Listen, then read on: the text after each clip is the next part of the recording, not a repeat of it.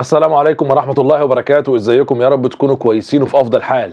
الحقيقة إن الشخص اللي بيتجاهلك عمدا ما بيعملش كده يعني غلاسة. بيعمل كده عشان عايز يوصل لك رسالة.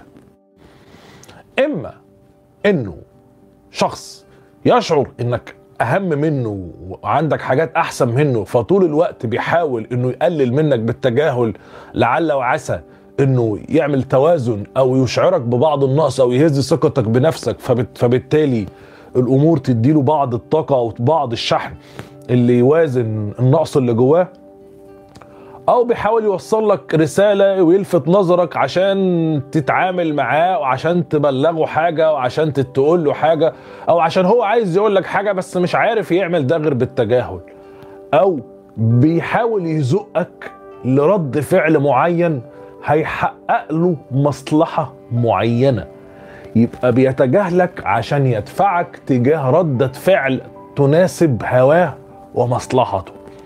مشكلتك إنك دايما بتندفع عاطفيا. بتقفل بوابات العقل وتسلم نفسك لبوابات الاندفاع العاطفي. إما إنك بتستفز وبتستثار وبتعمل رد فعل عاطفي شديد يخليك تندم. أو إنك بتح... طول الوقت بتبقى بتحاول تلفت نظر الشخص ده اللي بيتجاهلك يمكن يبص لك يمكن يرد عليك فتلاقيك بقى عمال تدخل على اللايفات بتاعته على تعمل لايكات على, ال- على ال social media بتاعته طول الوقت عمال بتعلق بتبعت في رسائل ولا بيعبرك ولا بيديك أي نوع من الاهتمام. وبصراحة الشخص ده لو عمل معاك كده مرة ولقى الطريقة دي نجحت هتبقى سلا- سلاح يتم استخدامه بشكل متكرر طالما بيجيب نتيجة. طب أنا طالما أنت شخص التجاهل والإهمال بيخليك تهتم أكتر وت- وت- وتلف من حواليا أكتر طب أنا ما أعملش معاك كده ليه؟ كل ما أتجاهلك وما ردش عليك وما عبركش أنت تتشعبط فيا أكتر وتمسك فيا أكتر وتلف حواليا أكتر. فالحقيقة إنه ان الأوان إنك أنت تحط حد لهذا السلوك وتجرد هذا الشخص من سلاحه وتحرق دمه زيادة عشان يبطل يتجاهلك ويعرف قيمتك كويس. طيب إيه الموضوع؟ في البداية أنا لازم أكون فاهم كويس جدا إن السلوك ده مش مجرد مرة كده وعدت. طالما شخص أنا سألت عليه مرة واتنين واحيانا ثلاثة وبتعامل معاه بحسن نية وبتعامل معاه بطيبة وبتعامل معاه بإحسان ولم ألقى إلا مزيدا من التجاهل العمدي ومزيدا من المعاملة السيئة يبقى حاجتين اتنين. دواء ده دواه ده دواء الشخص ده. اهتمامي هوجهه لنفسي ولناس تستحقه. اهتمامي والرسائل الكتير والبص على ال stories وال social media والكلام ده كله أوجهه لنفسي ولمن يستحق. عشان تبقى فاهم مفيش تغيير سهل وأنا عارف إن مفيش حاجة ببساطة. التدار التدريب المستمر على التحكم في عواطفك ومشاعرك هو اللي هيقيك بعد كده الآثار السلبية لتصرفاتك المتهورة.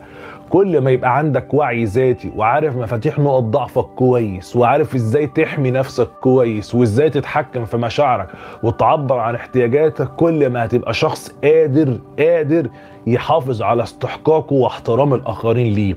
كل ما تبقى شخص مش واثق في نفسك ومندفع عاطفيا ومتهور عاطفيا ما تلومش إلا نفسك لما تلاقي سلوكياتك هي اللي بتحدد الناس هتعاملك إزاي. ففي الأول لما تلاقي إنك أنت بتروي في الأرض الغلط وبتعطي اهتمامك للشخص الغلط مش عيب إنك تتراجع وتقول ستوب أنا هقلل اهتمامي هنا واهتمامي أوجهه لنفسي واهتمامي أوجهه لمن يستحق ولأني أفضلش أفضلش أراهن على أرض بور وأبقى عايزها تطرح ثمار وورود. وهي باينة من الأول إن ده مش صدفة. إن الأعذار اللي اديتها مرة واثنين وثلاثه بتؤكد أن هذا الشخص يتعمد إذلالي أو إحراجي أو التلاعب بي وإن هذا الشخص عايز يطلع النقص اللي جواه عليا وإن هذا الشخص لا يحترم التواصل الإنساني اللي يجب أن يرسى أو يتم ارسائه بيني وبينه. ففي النهاية دي أول حاجة. الحاجة الثانية رجاء رجاء رجاء اوعى تبقى بت... بتديله العقار اللي يش يعني أو تديله الشحن اللي يخليه يشوف نفسه عليك. بإنك تحاول تلفت نظره طول الوقت.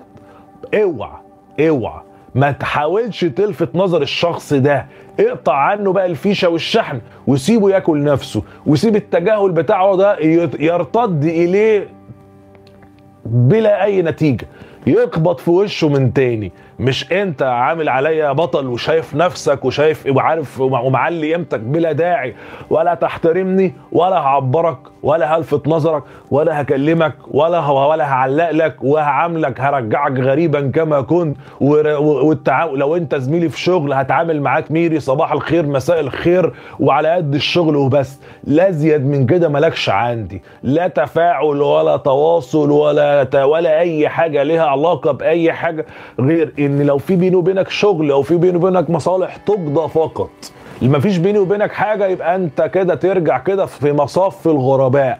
في الطريقة دي أنت هتعرفه إن لو كان هذا السلوك متعمد ناحيتي اعرف إنه ما بيجيبش معايا نتيجة. ولو كان هذا السلوك غير متعمد اعرف إنك لازم تحذر كويس جدا وأنت بتتعامل مع علي عشان علي يحب اللي اللي يقدره. قدر تتقدر. قدر تتقدر إنما هتعيش عليا الدور وتفتكر نفسك بتصلح بتفكك صواريخ وتصلحها وتركبها تاني وإنك مفيش وإنك آخر نسخة من نوعك. عفوا عفوا. أنا شخص أجيد فن الاستغناء. أنا شخص أجيد فن الاستغناء عن من لا يستحقون. فمن يستحق أن يبقى هو من يبذل. فمن يبذل هو من يستحق أن يبقى. إنما اللي سايب ايده واللي طول الوقت بيتجاهلني ويتعمد انه يقلل من قيمتي ويقلل من احترامي مع ألف سلامة والقلب داعي لك ساعتها هتعرف مكانتك وترجع زي الباشا تقول سلام عليكم وهنرد عليك عليكم السلام. أكتر من كده مالكش عندنا.